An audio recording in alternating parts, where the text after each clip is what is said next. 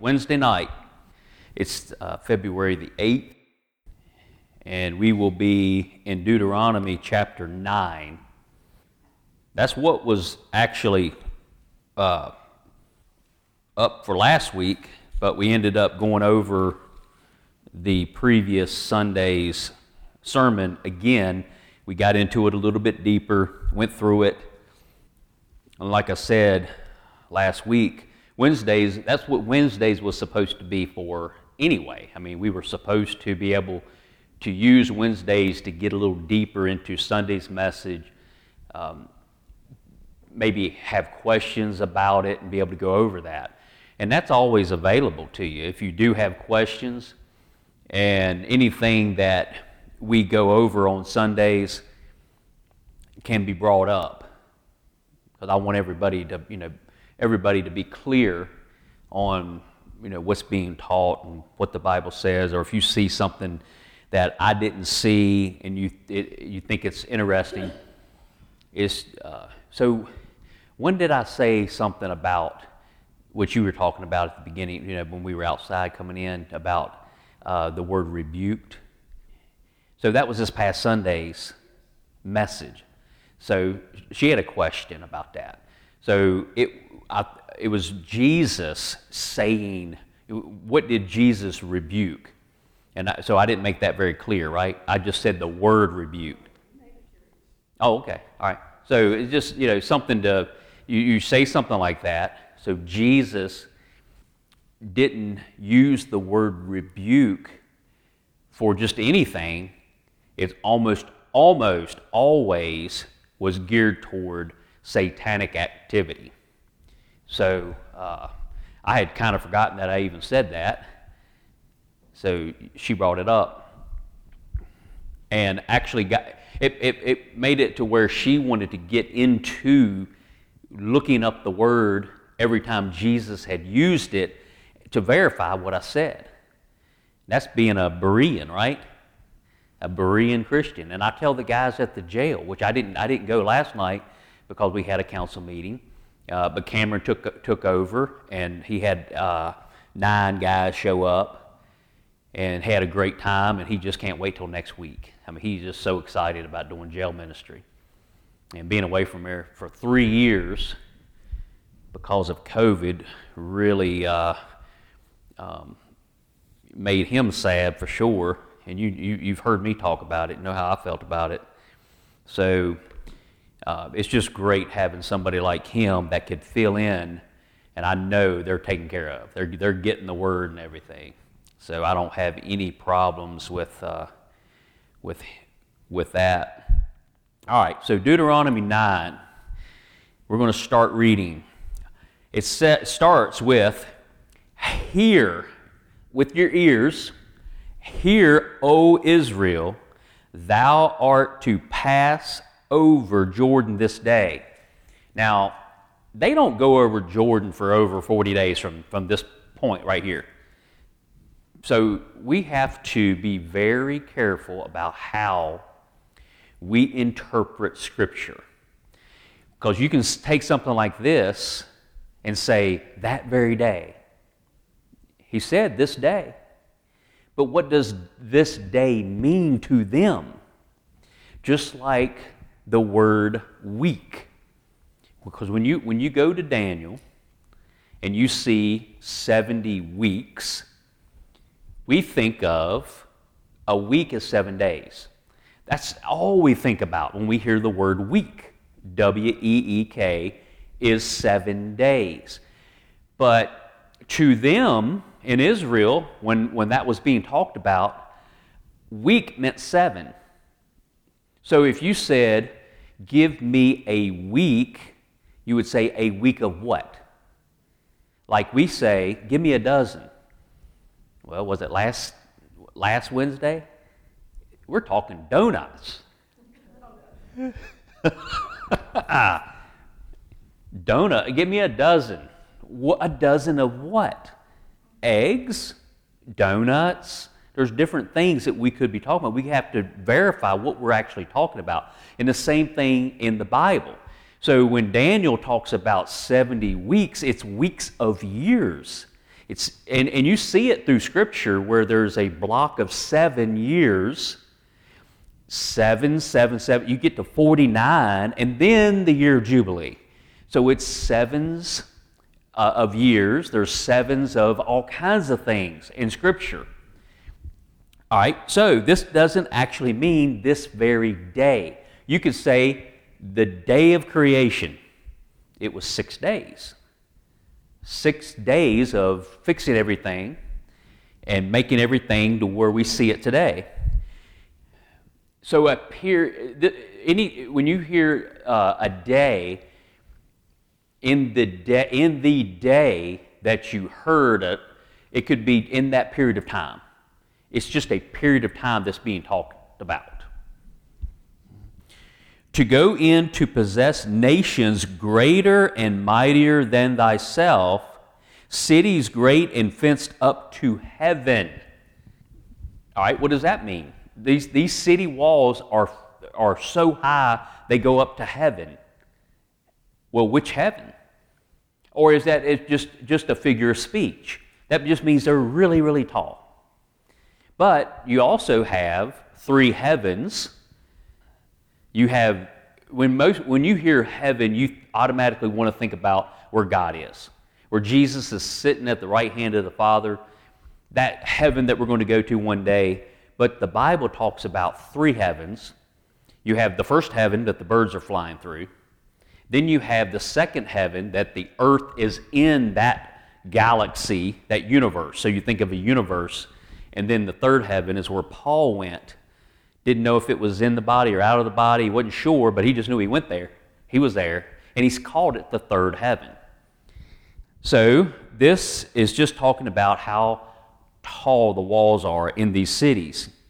A great, I mean, a people great and tall, the children of the Anakims, whom thou knowest, and of whom thou hast heard say, Who can stand before the children of Anak?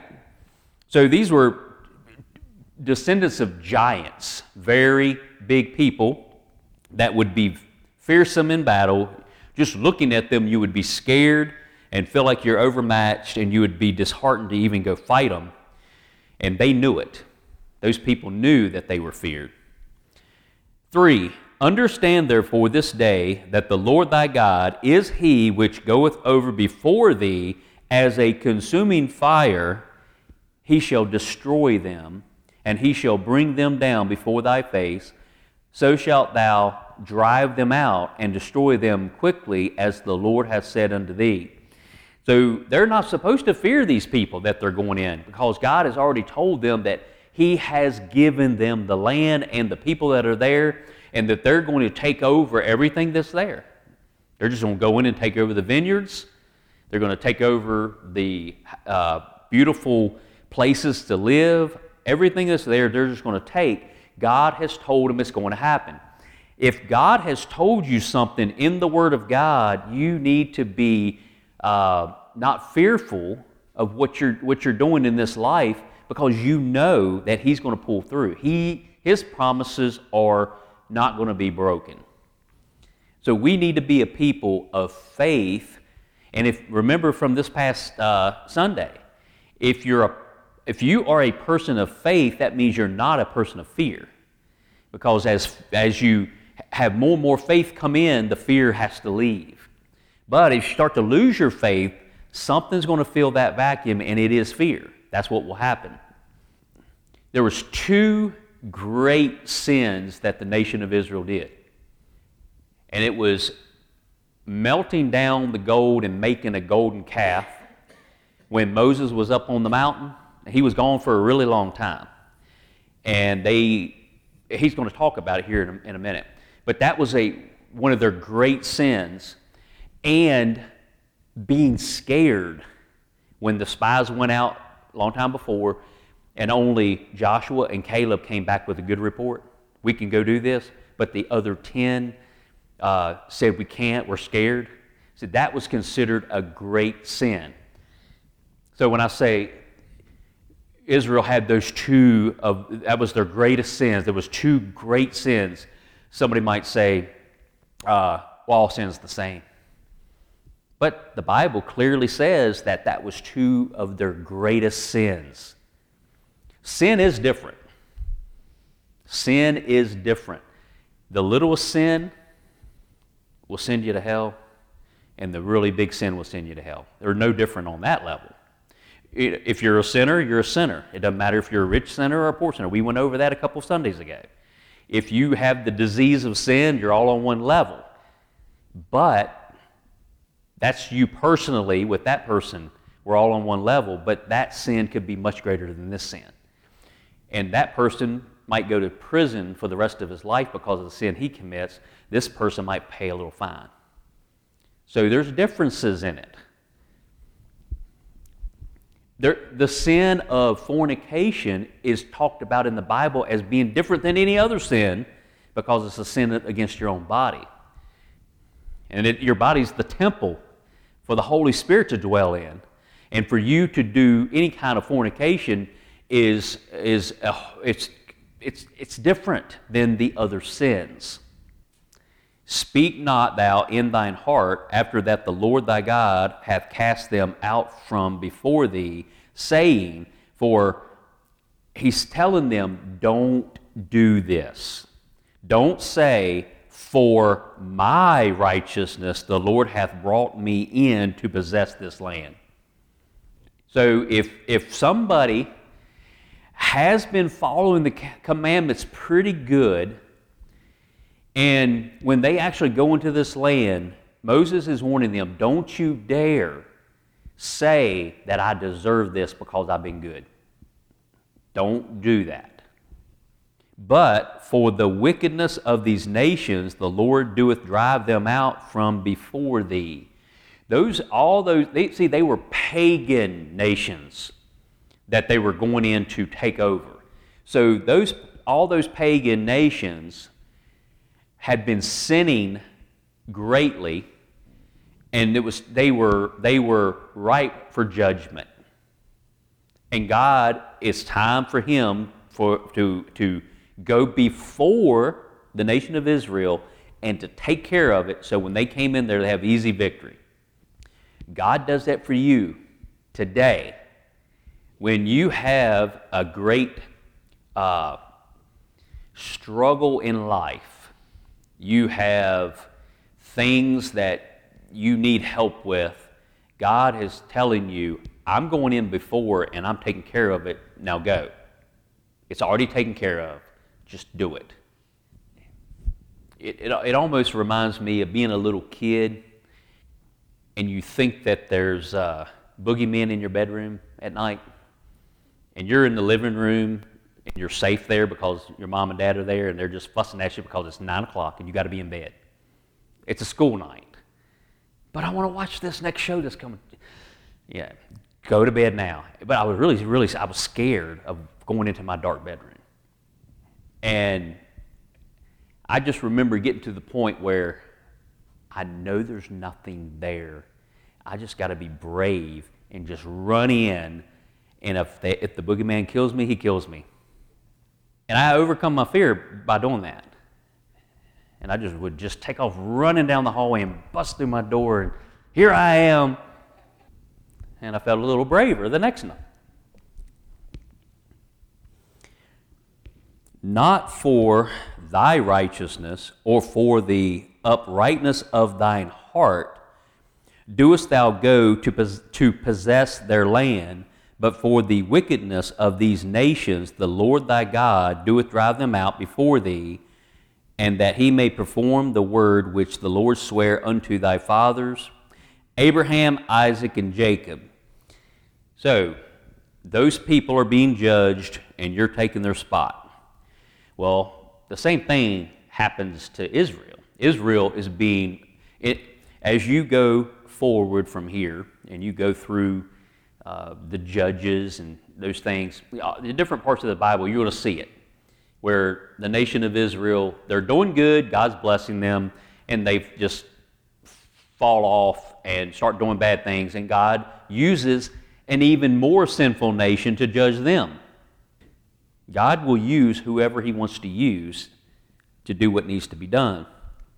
Understand, therefore, that the Lord thy God giveth thee not this good land to possess it for thy righteousness, for thou art a stiff necked people.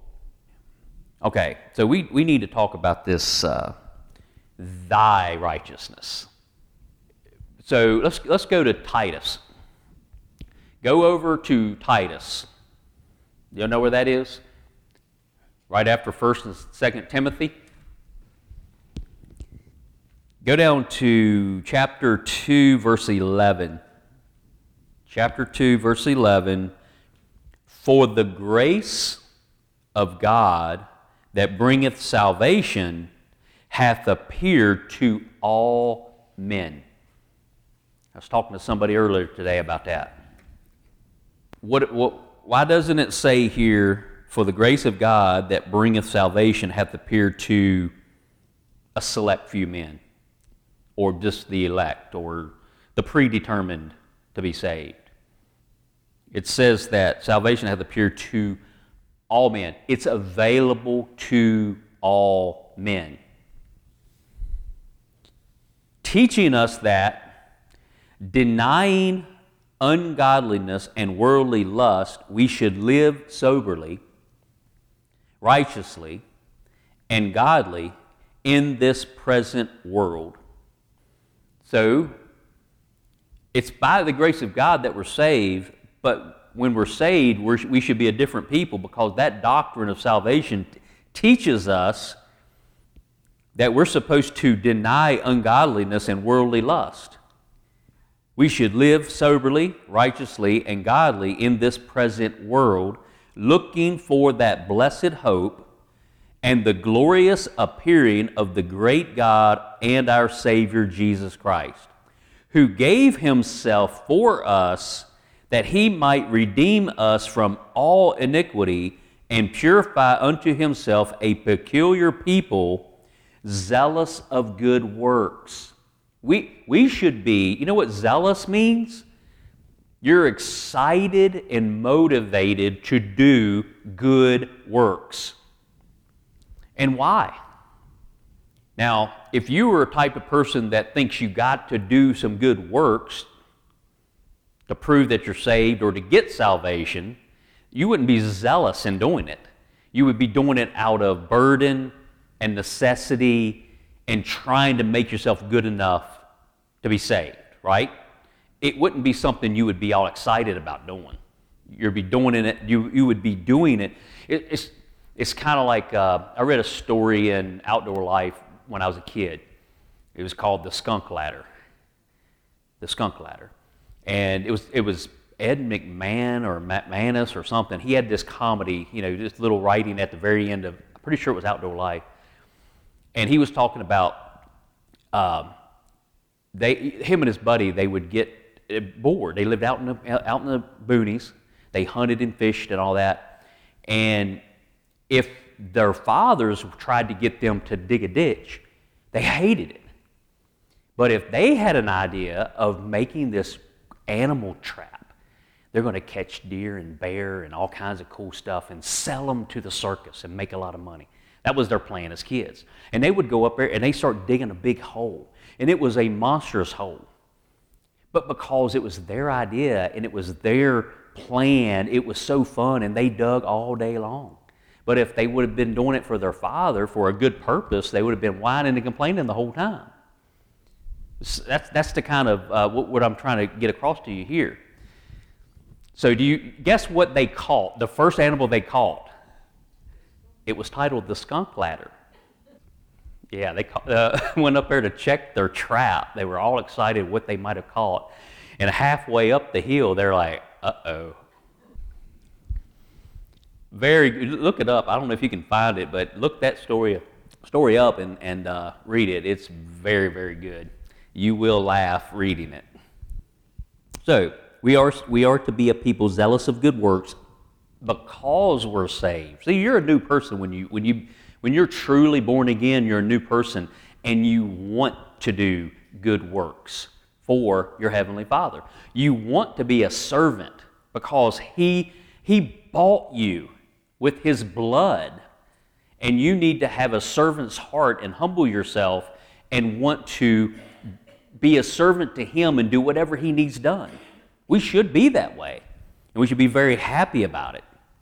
These 15, these things speak and exhort and rebuke with all authority. Let no man despise thee. Put them in mind, this is uh, chapter 3. Put them in mind to be subject to principalities and powers, to obey magistrates, magistrates, to be ready to every good work. There it is again, every good work. So, what that's saying is we're supposed to be willing to do good works within the church, but we're also supposed to do good works in the world we live in so that we can be. Uh, we can, we can be an example and a witness with even the even evil magistrates they're not godly, but yet you be, be subject unto the principalities and powers because God, see, it sounds like I'm reading out of Romans. That, that sounds really familiar out of Romans. You know, uh, be subject to the governing authorities. God put the governments in place, and you need to be subject to them in everything except when they go against God. Now, if you are whining and complaining and rebelling against things that are just neutral, then no one's going to take you serious when you rebel against something that's against God's word. So we need to be, what this is saying, doing good works in the society that we live in. You drive the speed limit. You don't drive on the sidewalks. You know, there's a lot of things you you should do because you're, you're concerned about uh, treating your neighbor as yourself, right? And you do all, you try to follow all the laws because you're a godly person. You don't, you're not following the laws because you could get a speeding ticket or you could get locked up, you know, for, for breaking the law. You're following the laws because you care about others. That's the difference with uh, being a saved person and, and an unsaved person. So, in doing that, you are a good example to society, the people we're supposed to be witnessing to. Then, if you are just a squeaky clean record, and then you do something, you break a law because the law, like uh, the law that Moses' parents were under, all the male babies have to be thrown into the river. Well, I'm not obeying that law arrest them. But you know, they've been so good about everything else. It, so they'll take notice. Wonder why he's so upset about this one. Well, there's a reason for it. You're breaking God's law. And when you go before the court, you say, What's your record? Perfect. Except for this one little thing you did right here. You did not throw your little baby boy in the river. And you stand up and say, The Word of God forbids me for, for doing something like that. I cannot do it. I'll accept any punishment you want to give me, but I cannot go against the Word of God. And they will listen to you. But if you were doing that with all the other things, they, what you say means nothing. uh, verse 2 To speak evil of no man. Now that's really hard to do, isn't it? Really hard. So I'm going to keep reading to be no brawlers, but gentle, showing all meekness unto all men. For we ourselves also were sometimes, that means when we were unsaved, we were foolish, disobedient, deceived, serving divers lusts or different lusts and pleasures, living in malice and envy, hateful and hating one another. So don't be surprised when you see that going on in the world because you used to be that way too before you were saved. So now that you're saved, you, you want to treat people differently. You want, you want to treat people the way that God would be pleased that you would treat them so that they will take notice of it. That's, that's one of the ways, when you think about being uh, an evangelist. And Betty has been doing a great job at that recently. I mean, she's just, she's been going out being an evangelist, right? That's what you've been doing. You got a heart for it. And she's got kind of a direct approach. She just, that person needs to know Jesus, and she goes up and tells him, Look, you need to know Jesus. It's real simple. And she, that's a direct approach.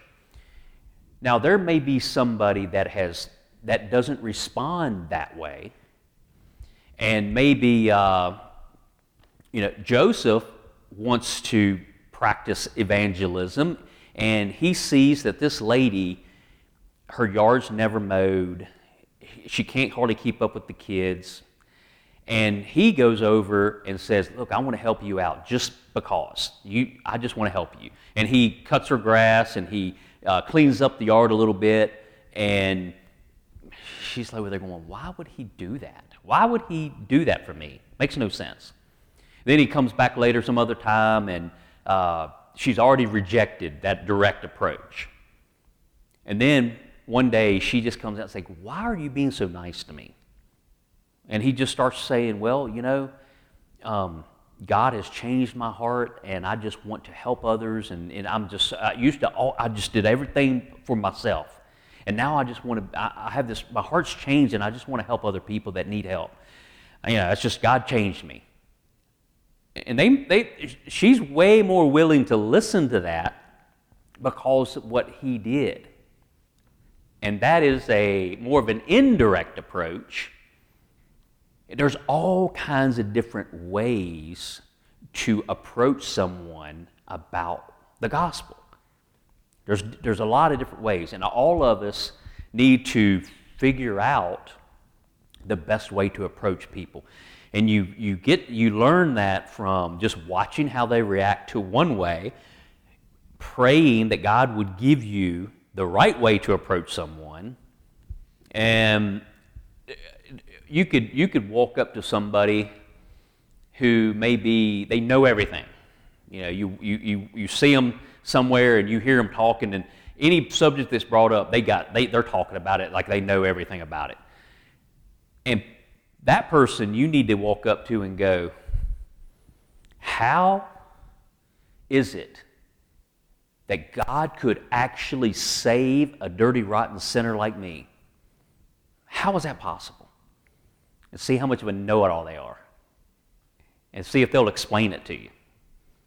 And you might just shut them right up. And they might think, you know what, that's something I don't know anything about. They're all proud that they know all this other stuff, but give them something like that to think about. And if you stump them, have the answer ready for them and tell them. Just have your, your testimony story ready to go. And, it, and it, if you have, you have asked them a question, you, you realize how many times Jesus asked questions? When he was asked a question, his response was a question. He asked the woman at the well, Will you? I, I need a favor. I'm thirsty and I need some water. Jesus asked the woman to do him a favor by getting water out, just waiting for the opportunity to talk about the living water that he could give her. That's clever. You can learn a lot of cool stuff by reading the Bible. if you read this, if you read this Word of God, you will come up with some really clever ways to evangelize. If you see a chariot out in the middle of nowhere, that's a sign, especially if your name's Philip. 4 of chapter 3 of Titus. But after that, the kindness and love of God, our Savior, toward man appeared, not by works of righteousness, which we have done. Did you see that? It's not by works of righteousness that earned your salvation, and you and it's saying you did righteous stuff. You did a lot of stuff that you could be proud of, but that did nothing, absolutely nothing because people think, well, I've done so much good. I mean, I, have kept a list of all these good things I've done, and I, I'm probably getting pretty close. No. It don't matter how many good works you've done, it hasn't gotten you any closer to salvation than the person that's done nothing or one, one good thing. So you have done these good things. Again, that's one of the hardest people to minister to. The people who are really, really good. They think they're all right. Okay.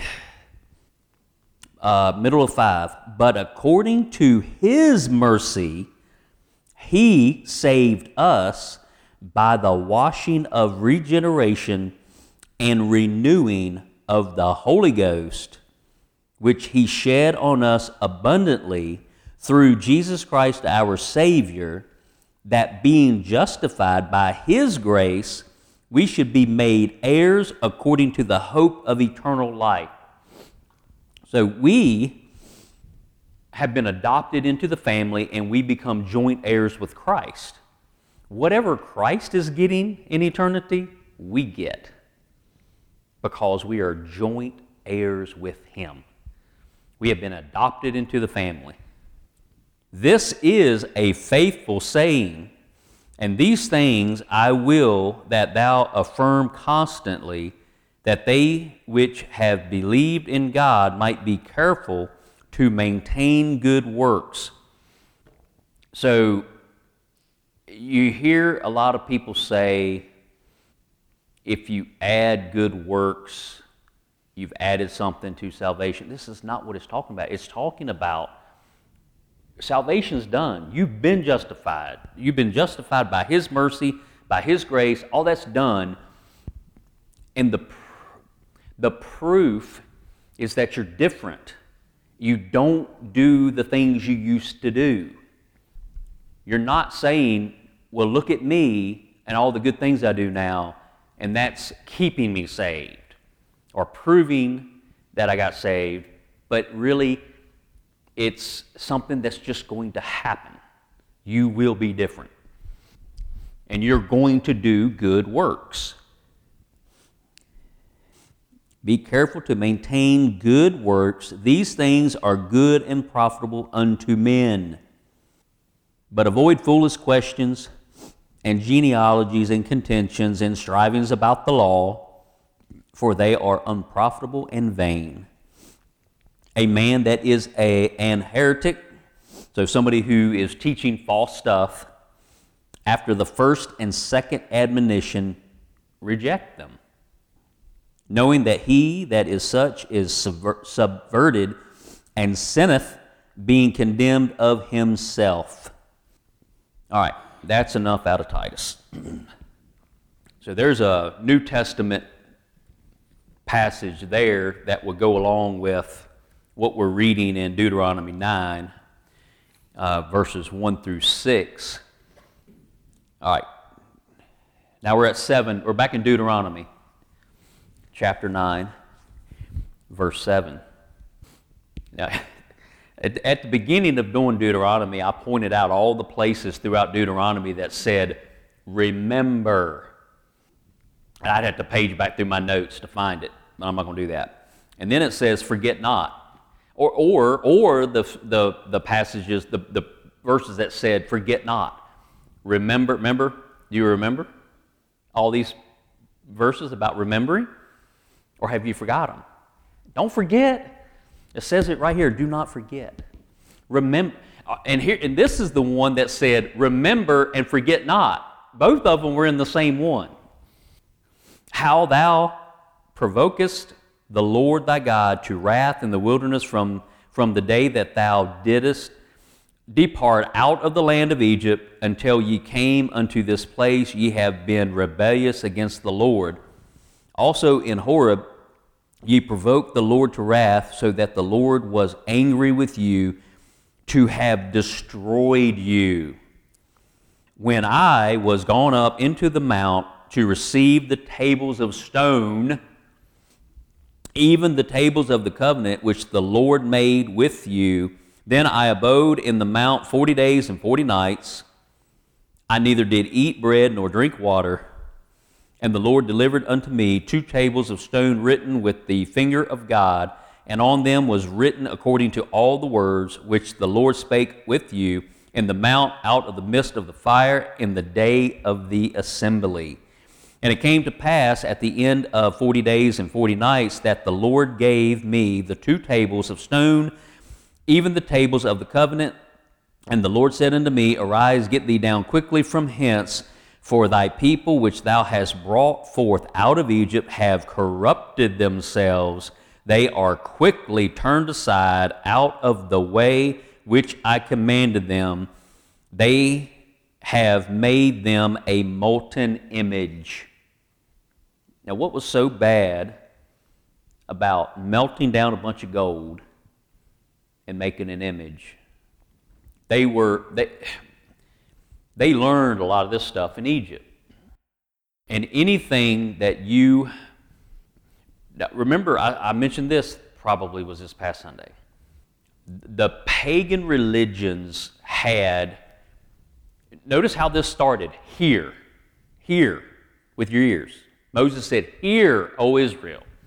That's not the first time he said that, and we're only in chapter 9. This might be the fifth time that he says it. And so the pagans had, the pagan people had little g gods, and they would make an image, and they would see the image. But the nation of Israel, if they tried to look at their God and see him, they die but they heard from their God. But all these little images, you could see them. Talk to me. They don't say anything. Absolutely nothing. So we are to listen to the Lord. And they, Moses went up in the mountain, and all the people started to turn out of the way and go back to their old way of dealing with stuff. You see that a lot. You see people uh, get out of the bad things they used to do and they started doing it differently and they're, they're being successful and then something bad happens and then they fall back into what they used to do because that's just something they know. And that's what happened here. Now if you go back and read this story when it actually happened because this is a history lesson here. Moses is giving them a history lesson before they go into the promised land. And they all remember this this is one of those greatest sins and they took all the gold that they had brought out of Egypt, and Aaron, Aaron should have stood up against such a thing, but he compromised. They were getting rebellious. They were, they were getting to the point where they were fighting amongst themselves, and he just wanted to compromise and try to get everybody you know, on the same page and it ends up getting really bad to where they actually make this golden image of a calf. Did they form it into a calf? Did they do that? Or did it just do it all by itself? You remember the story? You read it, it sounds to me like they just melted it down and the image just formed into a golden calf. It's like they didn't do the work to make it that way, it just did it by itself. Why? Why would it be a calf? Why would it turn out to be a calf? You know, if you remember talking about the cherubim, cherubim is the four faced creature. We talked about it in Sunday school because we were going over the four gospels and I relate each face to one of the gospels. Well, one of those faces on the cherubim is the face of an ox. Now, a cherub is a singular, cherubim is multiple. It looks like it's one thing because they're all connected, but it's four different faces, so it's four, plural. Now, a cherub, you might hear cherub and think angel. No. A cherub is different than an angel. So if you go to Ezekiel, I'm pretty sure, and uh, it might be in chapter 10, where it talks about, no, it's chapter 28, where it talks about Satan being the anointed cherub. And in Ezekiel chapter 1, it talks about those four faces.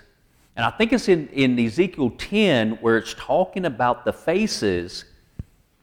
And then it says, the face of a man, a face of an eagle, a face of a lion, and the face of a cherub.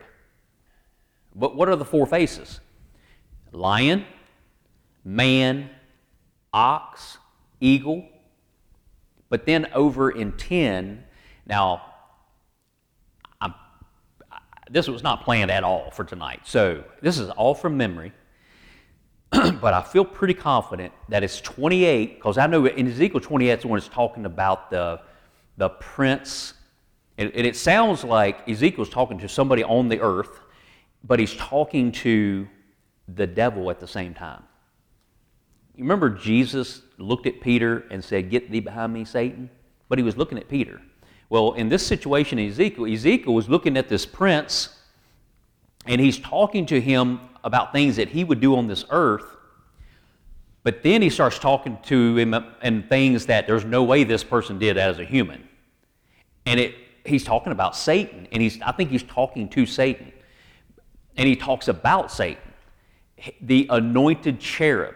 So in 10, that's where I'm saying, you, you go to 10 and, and search me out on that. 10, 14? You already found, she's already found it. Thank you so much. So in 1014, it says it goes through the faces of the cherubim again. But when you read the four, the four different faces, it's lion, it's man, it's eagle, and then the face of a cherub. Which one did it leave out from chapter 1? Ox. So a cherub has the face of an ox. If you, if, if you read those three places in Ezekiel, you can come up with that conclusion. So, if Satan was the anointed cherub that covereth in 28, if he was referred to as a cherub, and then you take the faces of the cherubim, and then that one face, instead of saying ox like it did in chapter 1, it says face of a cherub. The only one that's missing is the ox. So, does that mean that the face of a cherub is an ox face? And if so, did Satan look like a creature that had the face of a cow? Why is it that when little kids dress up like the devil for Halloween, they have a red costume like a red heifer and have little horns like this and a big old ring in their nose like a cow would have? Satan wants his image to be out there he remembers what he used to look like. So people say that, uh, you know, where you come up with this uh, image of, of uh, Satan being this bull looking thing, you know, horns on its head and a pointy tail and all that. Where did you get that from? Oh, is that in the Bible? Actually, I think it might be. And I just told you where it's at. So, why would that golden, melted, molten gold form itself into a calf so the nation of Israel can worship it. Satan wanted to be worshiped. He even asked Jesus when he was tempting him, just fall down and bow to me, worship me for just a second, I'll give you all the kingdoms of the world. The molten image. So we're going to, I think it's a good place to stop. What do you think? That's a lot of stuff to think about. And our time is about up anyway. And remember that we're at 13 in chapter 9. I thought we would go right on through 9, be done with 9, and be into 10 by now. And y'all are like, yeah, right. Okay, let's pray. Now, uh, if you if you listen to this on the podcast, if you listen to Sunday services on the podcast, you miss on the podcast, you miss on Sundays, you miss the church service, so you don't hear the beginning prayer. And the, if you noticed last week, I started and then I prayed. Today I forgot. All right, so shame on me. But I don't always, especially on Sundays, you know, because y'all are here, you see it. So I pray here at the altar. I pray before we get into things. But if you listen to the podcast, you never hear that. You only hear the Bible teaching, and then you hear the prayer at the very end. so we're going to pray right now. Heavenly Father, we thank you for your, for your word.